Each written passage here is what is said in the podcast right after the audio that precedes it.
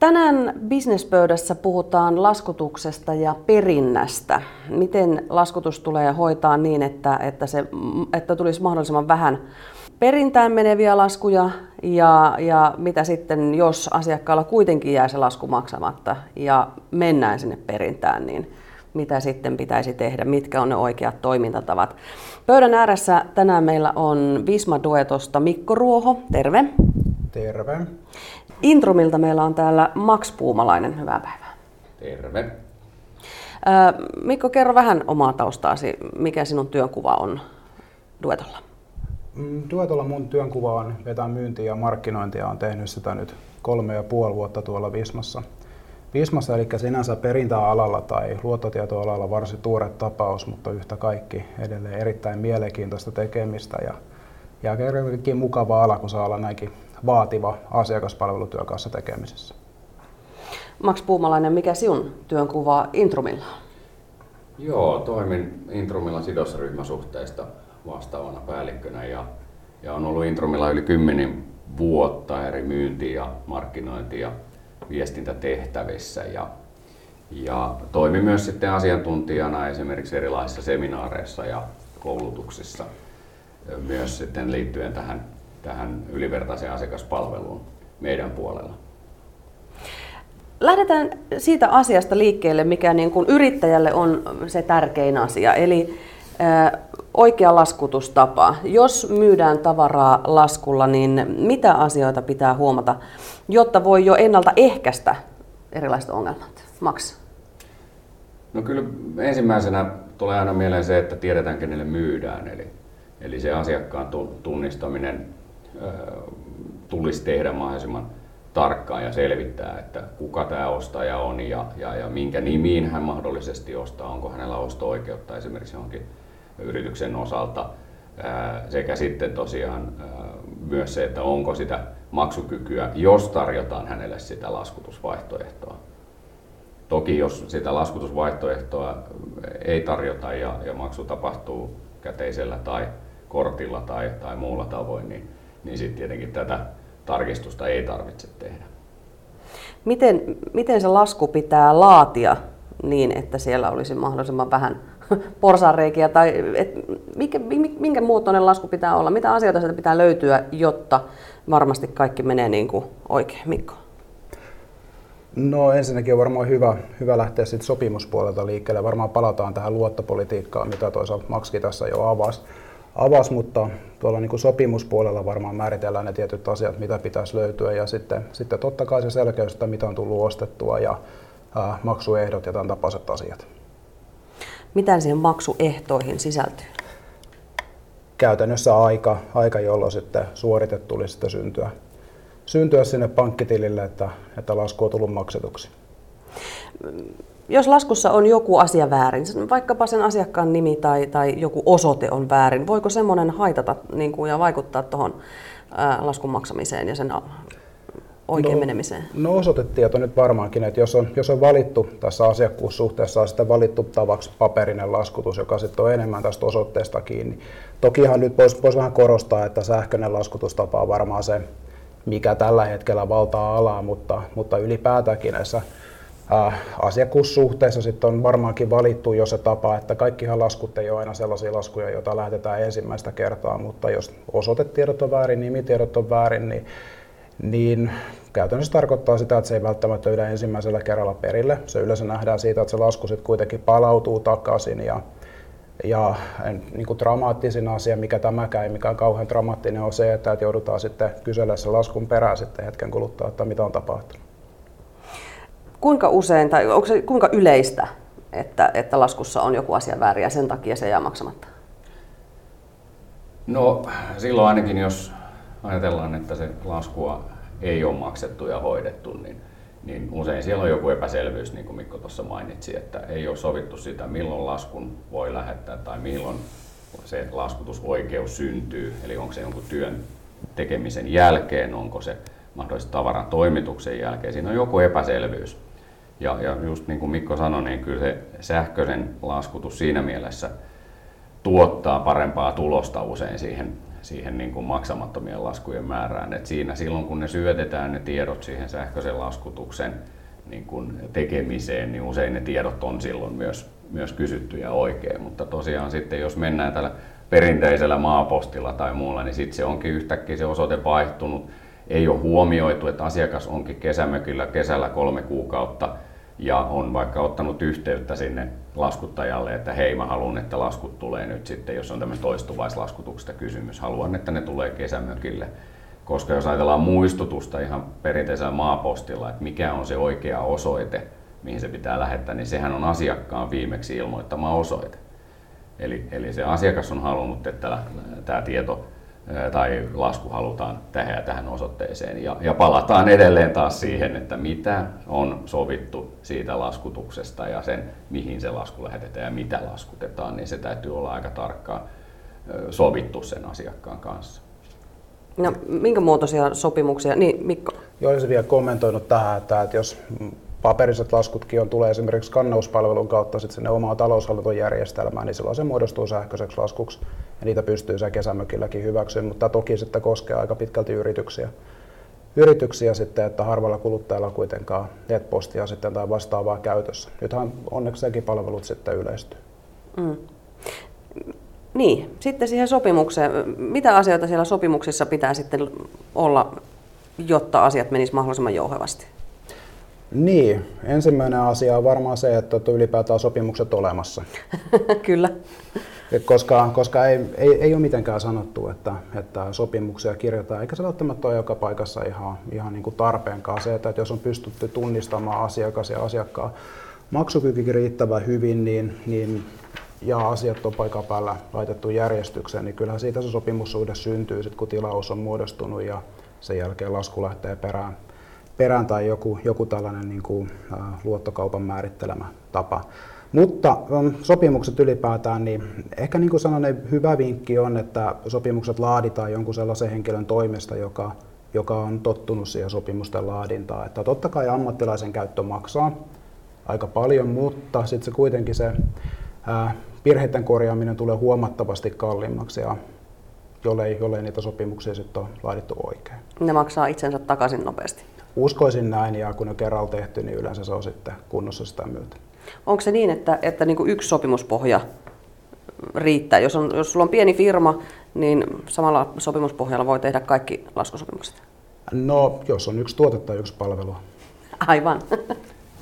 Ja tuohon nimenomaan, että nythän tässä vaikka puhutaan sopimuksista, niin täytyy ottaa huomioon, että niin kuin luottokaupassa tai laskulla myynnissä siinä on usein useampi dokumentti. Se ei ole pelkästään se sopimus, se voi olla tarjouspyyntöpohja, se voi olla tilausvahvistus, se voi olla lasku, maksumuistuksen sisältö, reklamantiohje, joku muu. Että kaikki tämmöiset asiat tulisi niin kuin etukäteen tehdä tämmöinen luottokaupan riskianalyysi. Et jos ajatellaan sopimustietoja, että hyvin yleisesti on esimerkiksi käytössä omistuksen pidätysehto, myyjä kuvittelee, että minä omistan tämän tuotteen. Vielä voi olla, että joissakin tapauksissa, tai niitä on ainakin tullut meilläkin esiin, kun on tehty tämmöisiä analyysejä, että omistuksen pidätysehto on niin kuin sopimuksessa, mutta se ei olekaan pätevä. Esimerkiksi tuotteiden jatkojalostus tuotteissa joku puutavara, niin voi olla, että omistat sen puun, mutta jos siitä tehdään lentokoneen potkuri tai, tai joku muu pöytä tai joku muu, niin mm. hän ei enää omistakaan niin sitä tuota, tai omistaa, mutta hän ei saa sitä haettua takaisin. Toinen esimerkki voi olla esimerkiksi tämmöiset teraksiset kierreportaat rakennuksessa, jotka on myöhemmin kiinnitetty kiinteäksi osaksi sitä rakennusta, niin tämä omistuksen pidätysehto ei silloin enää pädekään. Omistat kyllä ne portaat, mutta et saa hakea niitä takaisin. Eli, eli silloin se on niin turha pykälä siellä sopimuksessa, sitä tarkoitan, että silloin se kannattaa niin kuin paljon, paljon muuttaa sitten joksikin sellaiseksi sopimusehdoksi, joka sitten on, on enemmän pätevä sitten siinä tuotteessa ja palvelussa, mitä ollaan myymässä. Mm, ja yksi ongelma näissä on nimenomaan, että on, on tämän tapaisia pykäliä, joista Max mainitsi äsken, mutta myöskin tällaiset niin välityslausekkeiden, vähän niin kuin, ei voi sanoa väärinkäytöt, mutta liian ankarat käytöt ja pitäisi ymmärtää, että mitä ne tarkoittaa, jos käytetään sitten tämän tapaisia lauseita sopimuksessa. Niin voiko siis sopimus olla liian tiukka jotenkin niin kuin sen asiakkaan kannalta myöskin? No voihan se olla.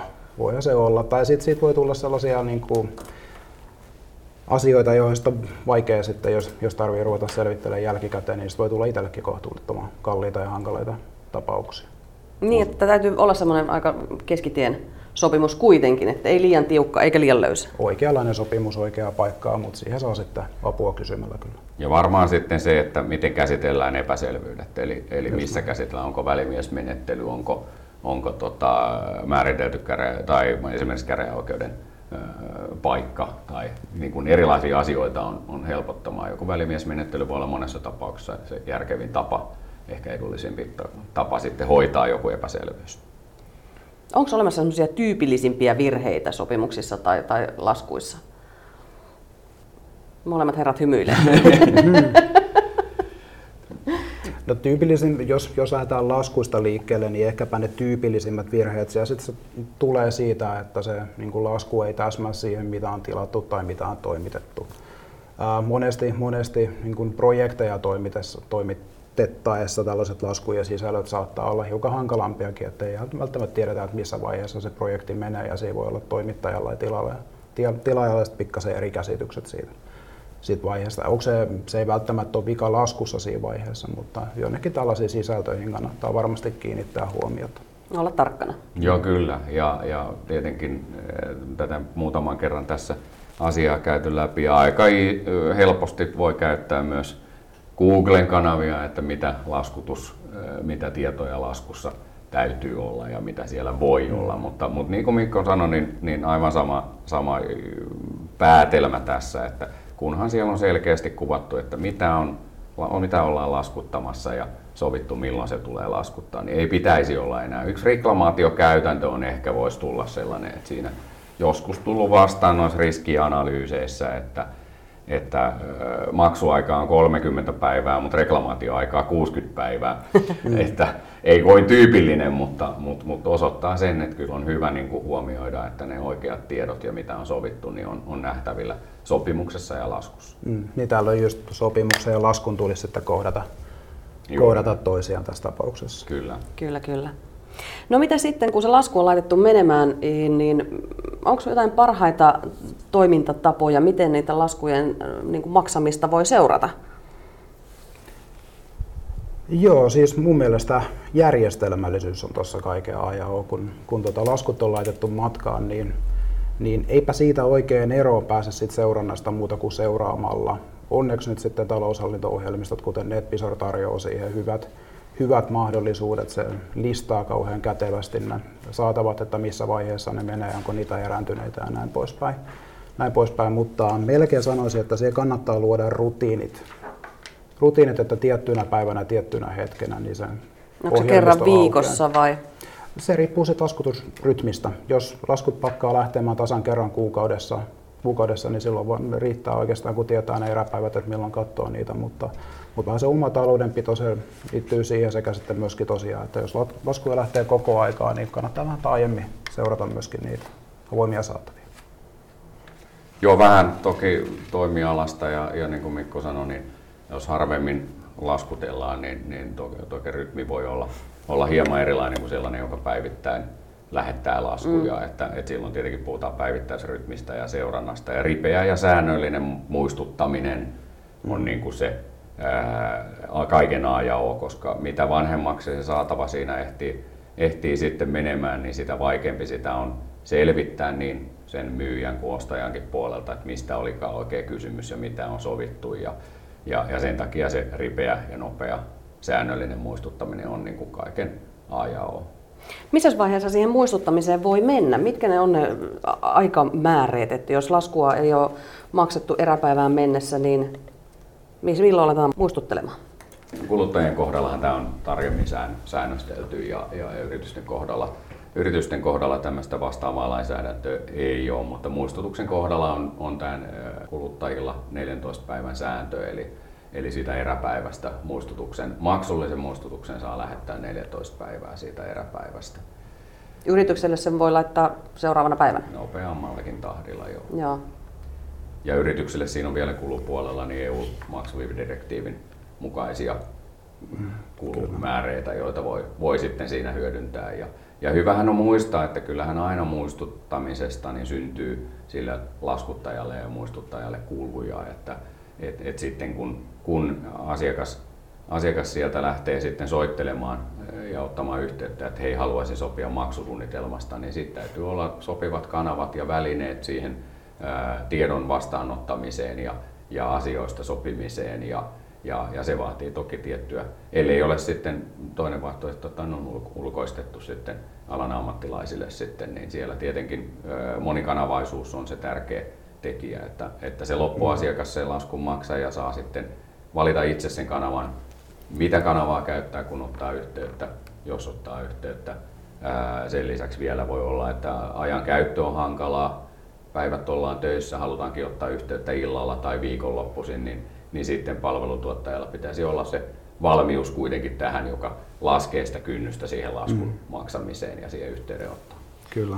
Ja tutkittiin pikkasen myöskin käytäntöjä, että miten, miten velalliset, ja nyt mä puhun nimenomaan tuolla yrityspuolella, että miten velalliset haluaisivat, että, että laskuttava yritys toimii, kun sitten saatava menee vanhaksi. Ja, ää, muutama asia korostui, korostui tässä tutkimuksessa ja ennen kaikkea osattiin niin kuin ihan ykkösenä arvostaa, että se yhteydenotto on ystävällinen, joka, joka sitten sieltä laskuttavalta yritykseltä tulee. Ja toiseksi koettiin, että se on selvä sana, eli kerrotaan, mistä on kysymys.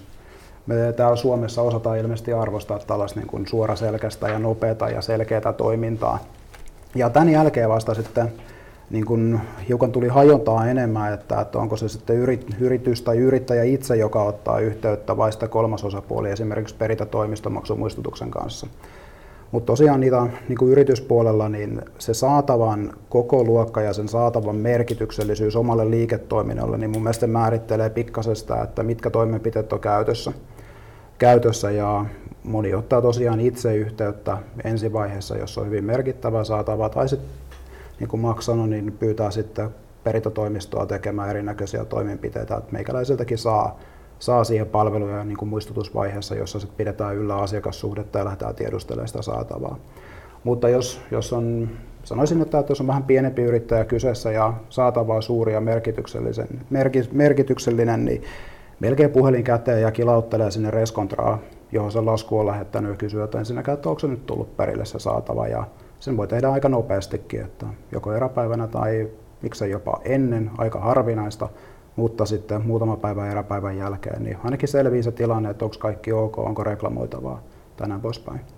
Onko nykyaikana, kun kaikki on mahdollista automatisoida, niin tämä muistuttaminenkin mahdollista automatisoida? No ulkoistamalla koko laskutuksen, niin myöskin, myöskin niin kuin maksun muistutukset ulko, niin kuin automatisoituu siten aika kätevästi.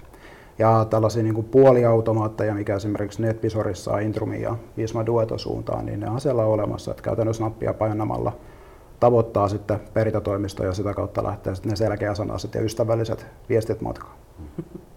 Joo, kyllä nimenomaan se koko, koko prosessi on mahdollista käytännössä ulkoista ja automatisoida ja, ja sitähän pidetään niin kuin, niin kuin järkevänä tapana toimia ja, ja varsinkin kun palvelut Intrumillakin skaalautuu siitä pienen yhden hengen yrityksen ää, tota, ää, kohdalta niin myös sinne laajoihin kansainvälisiin tai isoihin kansainvälisiin organisaatioihin. Ja, ja tuo oli hyvä pointti tuota, Mikol, Mikolta tuossa mainita tästä asiakaspalvelusta, eli, eli siitäkin huolimatta, että sähköistetään ja digitalisoidaan, niin ei ole tarkoitus, että, että se ystävällinen asiakaspalvelu, joka on meilläkin todettu yhdeksi tärkeimmäksi ja, tekijäksi ja, ja siihen maksun suorittamiseen, niin kuin madalta, tärkeimmäksi madaltavaksi tekijäksi, eli, eli ollaan ystävällisiä ja, ja haetaan sitä yhdessä sitä ratkaisuja. Ja me ollaan nyt vuoden verran, yli vuoden tässä seurattu meidän asiakaspalvelun niin kuin, ähm, palautetta, eli, eli sieltä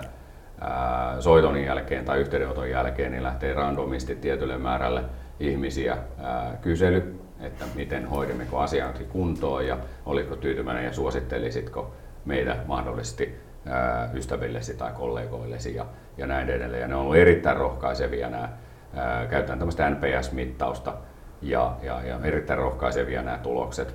Eli pystytään silloin seuraamaan ne ääripäät plus sitten tavallaan se keskitaso, miten siellä oikein toimitaan. Ja, ja, ja jos ajatellaan, että kyse on siis äh, henkilöistä, joilla, joilla on juuri sillä hetkellä mahdollisesti vaikeuksia maksaa laskunsa, niin tämä on niin kuin uraa uurtava tapa lähteä mittaamaan sitä, että niin kuin miten velallinen suhtautuu niin kuin, Indromin tyyppisen perintätoimiston asiakaspalveluun. Mm. Eli, eli erittäin hyviä, hyviä asioita löytynyt sieltä ja suhtautuminen on ollut hyvä. No, täytyy kommentoida, että tuo on kyllä erittäin hyvä tapa. Duetolla tehdään ihan samaa seurantaa. Seurantaa ja on todettu se, että, että velalliset on kuitenkin, kuitenkin meidän tapaiset yritykset, niin kuin Visma Duetto ja Intrum, Intrum tarjoaa siellä niitä niin kuin erilaisia maksuvaihtoehtoja ja asiakaspalvelua sinne, sinne niin kuin vaikeampaakin asiaan, kun pitäisi maksut saada kuntoon, niin, niin yllättävästi kyllä niin monet on hyvin tyytyväisiä siitä palvelusta, mitä meidän tapaiset organisaatiot sitten antaa, antaa sen laskutuksen tueksi nimenomaan siellä sitten velallispäässä. Niin siellä on usein hankala tilanne yrityksessä ehkä jo olemassa, niin turha sinne on niin tavallaan työttää puukkoa kylkiluiden väliä. No ei, ei missään tapauksessa. Eli, eli kaikkein tärkein on se, että löytyy ratkaisu, että miten tästä eteenpäin. Vielä muuten yksi kommentti siihen, että miten sitten niin pystyy välttämään ehkä mahdollisesti, tai mitkä ne ensimmäiset toimet on, niin monesti kannattaa sinne laskulle te kirjoittaa pieni tekstinpätkä, että mitä sitten seuraavaksi tapahtuu, jos se eräpäivä venähtää. Me käy, käytetään sitä paljon, me paljon neuvotaan yrityksiä tähän, tähän että tulee nimenomaan tämä kysymys, että mitä sitten, niin tämä voi olla yksi ihan luottopolitiikan asia, asia eli kirjataan laskulle sitten prosessi, mitä seuraa tästä eteenpäin. Pieni se muistutus on, siitä, että... Se on, se on hyvä tapa. Joo.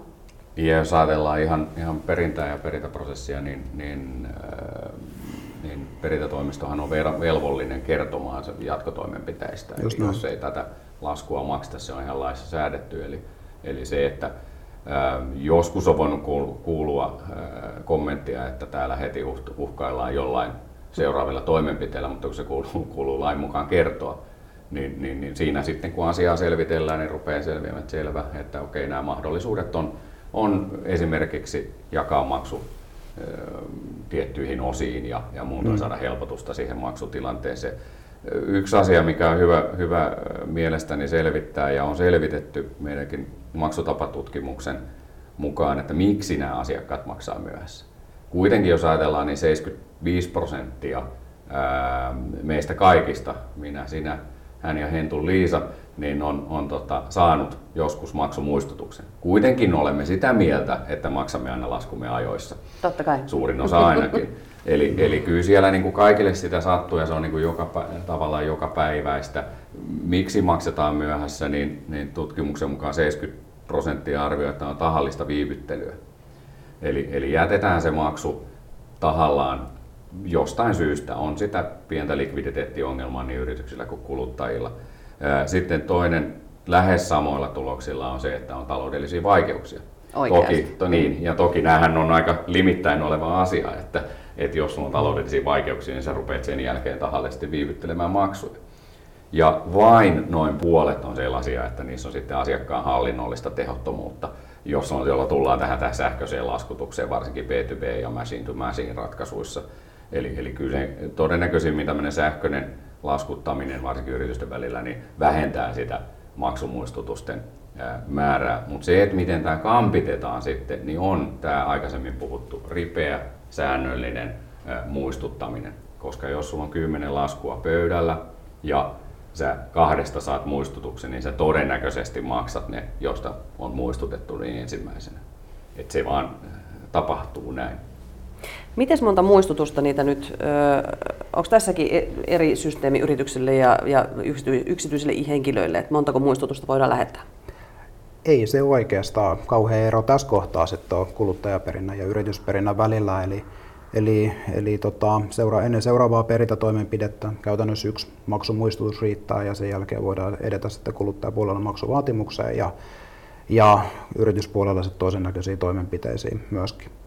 Mutta tota, paljon nähdään tätä, Max puhuu tästä jämptiydestä ja niistä toimenpiteistä, että kenen lasku maksetaan todennäköisemmin, niin aika paljon nähdään myöskin sitä, että yritys lähettää mielellään useamman maksumuistutuksen hyvän asiakaspalvelun nimissä. Niin ennen kuin mennään perintään? Ennen, ennen kuin mennään, tai onhan se muistutus on perintää, se on hyvä pitää mielessä, varsinkin jos siellä on kulut mukana. Joo, juuri oli sanomassa, Mikko sanoi ihan hyvin, että se muistutus on jo niin kuin perintää Toisaalta taas sitten saatetaan viivyttää sitä muistutusta ja kun on kysynyt organisaatiota, että no miksi te viivytätte tai miksi tässä on, no kun me halutaan varmistaa, että meidän reskontra, meidän niin kuin reskontra-tieto on kunnossa, että siellä mm. ei ole varmistaa, onko reklamaatiota tai muuta, mutta useimmiten se usean muistutuksen käyttö johtaa vain siihen, että se maksu viivästyy yhä enemmän ja enemmän, varsinkin kun loppuasiakas mm. tottuu siihen, että noin lähettää aina kaksi tai kolme muistutusta ennen kuin lähdetään jatkotoimenpiteisiin. Mm. Eli, eli pitäisi myös huomioida, että se ei ole aina sama tapa hoitaa sitä asiaa. Soittaminen on joissakin toimialoilla hyvin tyypillistä, että saatetaan vielä soittaa, varsinkin jos on tavaroiden noudosta tai, tai jostain muusta, että on jotain sellaista tavaraa siellä, joka halutaan noutaa takaisin soittoa. No, sekin on nyt nykypäivänä aika paljon ulkoistettu soittoprosessi, että hei, nyt tämä sopimus katkaista ja me tullaan noutamaan teiltä nämä ja nämä tavarat. Mutta, mutta kyllä se niin kuin tärkein on ehkä saada, jos ajatellaan yrittäjää, joka haluaa saada sitä rahansa, ja jos ajatellaan, että se ensimmäinen tavoite on saada se, että se raha saadaan kotiutettua, niin, niin useamman muistutuksen ja, ja monen eri niin kuin vaiheen lisääminen niin vaan viivyttää sitä, sitä maksua. Toki niin kuin Mikko sanoi, niin tässä mennään, voi olla, että on asiakasryhmittelyä, on A, B, C, D asiakkaita, toisille tehdään vähän eri lailla. Mutta se, että jos se on aina samantyyppinen se prosessi, niin aiheuttaa useimmiten vain sen, että se loppuasiakas tottuu siihen ja jos on tahallista viivyttelyä, niin ne tietää, että milloin se sitten viimeistään kannattaa maksaa. Eli se ennuste on tärkeä. Milloin, mm. milloin se ennuste siitä, että se maksu suoriutuu, niin on tärkeä.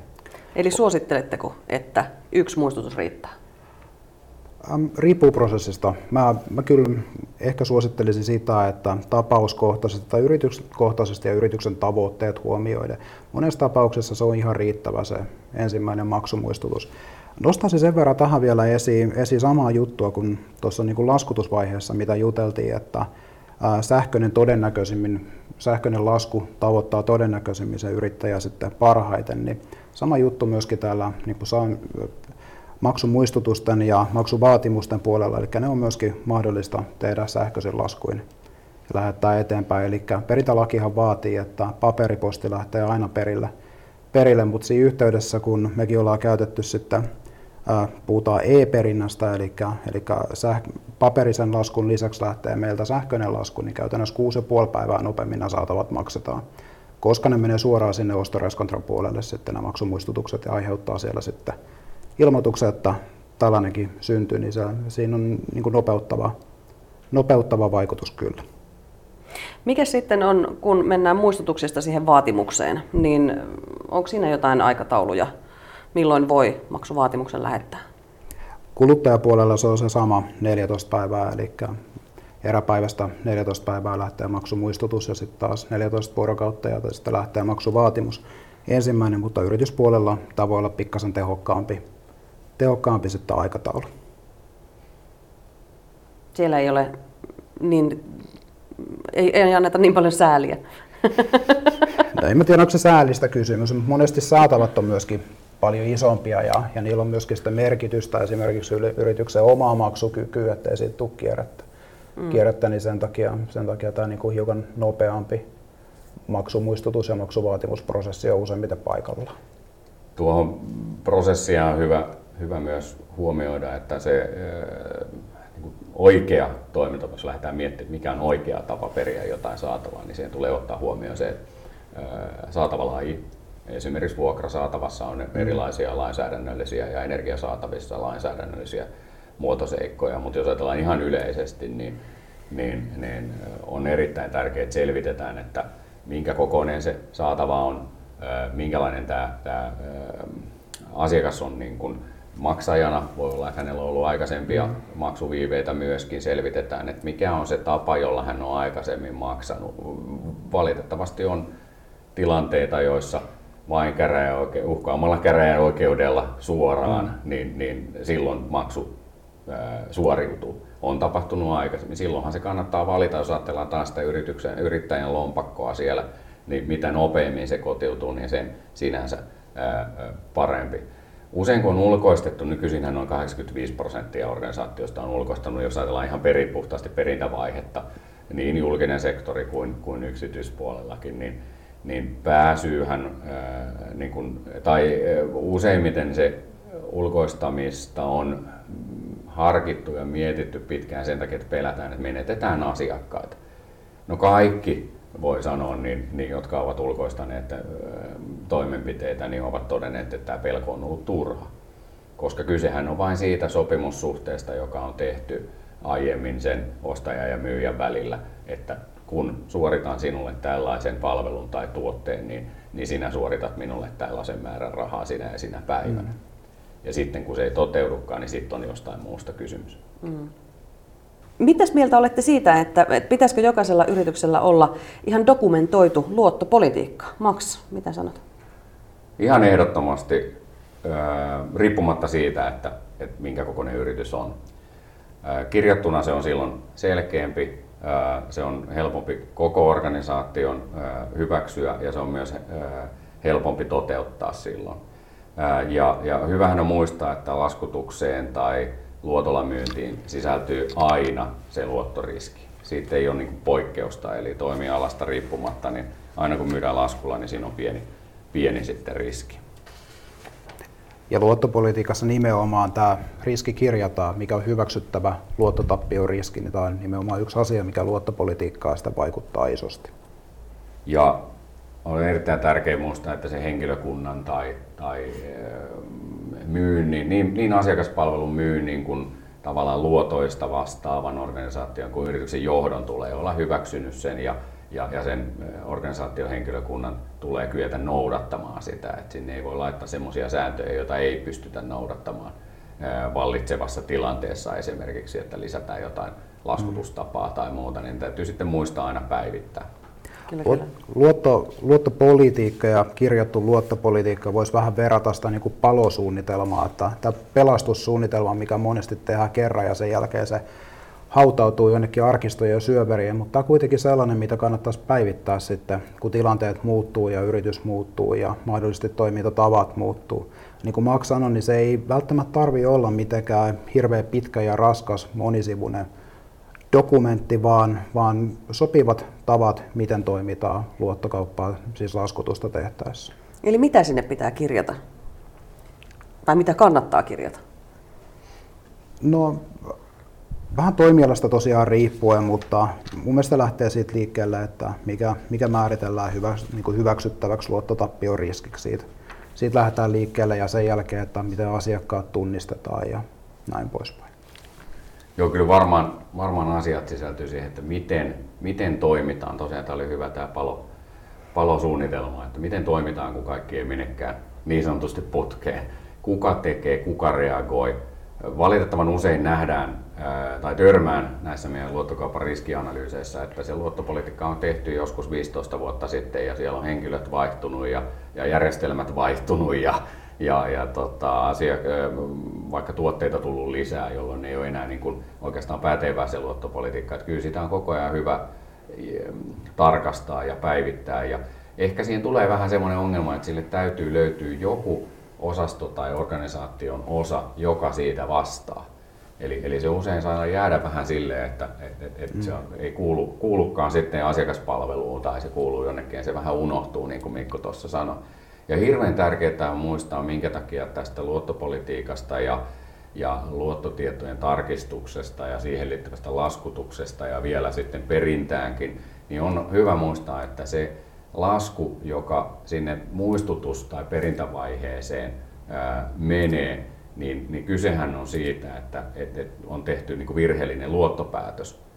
Vaikka ei olisi luottopäätöstä tehty ollenkaan, niin se on ollut silloin virhe. Eli ollaan arvioitu riskit pieniksi ja, ja, ja sitten tuleekin tämmöinen maksumuistutus. Ja, ja, ja sen takia myös ne alkupään prosessit on niin kuin suhteutettava siihen riskiin. Eli, eli välttämättä muutaman euron laskulle, no ehkä muutaman kymmenen euron laskulle, niin, niin minkälaiset tutkimukset siihen tehdään asiakkaan maksukyvystä on aivan eri kuin se, että sulla on 100 000, euron lasku tulossa, niin tutkitaan vähän tarkemmin ja siihen käytetään ehkä varojakin enemmän. Ja tässä tulee esimerkkinä myös hyvä huomioida se, että, että jos myyjällä on erilaisia laskutapoja, maksamiseen liittyviä tapoja siellä omassa palvelukategoriassaan, niin laskutuslisä silloin, kun lasku on yksi vaihtoehto niistä muista maksamisen vaihtoehdosta, niin sitä kannattaa hyödyntää, koska sillä saadaan sitten katettua erilaisten luottotietotutkimusten ja muiden laskun lähettämisen kuluja. Kyllä. Eli, eli nimenomaan, että niin tunnistetaan riskiluokat laskuissa ja ne on hyvä siellä lukea. Ja ehkä vielä korostaa sitä, että eli tärkeää on, että jokainen osasto, on se sitten talous tai myynti, asiakaspalvelu, että joka, joka osasto hyväksyy tämän, eli sisäistää käytännössä, että mitä luottopolitiikassa on tai minkä takia ylipäätään tietyt toimenpiteet tehdään sitten tuotetta tai palvelua myytäessä. Et itse, asiassa, itse asiassa ihan niin kuin joka asia, mitä tähän mennessä on puhuttu, niin on luottopolitiikkaa ja luottopolitiikalla tehtäviä asioita. Niin, se on oikeastaan niin kuin ympyrä sulkeutuu tähän, niin hyvä, hyvä tavallaan vetää tiivistelmäksi. Eli, eli tota niin, niin, jotta ei tarvitse käyttää Visma Dueton tai Intrumin palveluita, niin hoitakaa, hoitakaa luottopolitiikka yritykselle, huolehtikaa, että laskulla on kaikki tiedot oikein, kun laskua lähetätte lähtökohtaisesti, ja huolehtikaa niistä asiakkaistanne, soitelkaa niille ja pitäkää hyvät yhteydet. Kyllä, ja varmaankin molempien meidän sivuilta, Intrumin sivuilta, Max voi varmasti kertoa tarkemmin, että mistä kannattaa lähteä etsimään, mutta vismaduetto.fistä löytää vähän opastusta tähän luottopolitiikkaan, että kannattaa käydä tutustumassa. Joo, sama juttu siellä. Eniten esitettyjä kysymyksiä ja, ja toki erilaisia koulutuksia ja seminaaripäiviä on löydettävissä sivuilta intrum.fi ja, ja voidaan sitten, sitten siellä koulutuksessa käydä näitä ajankohtaisia asioita läpi. Kiitoksia herrat. Kiitoksia. Kiitos.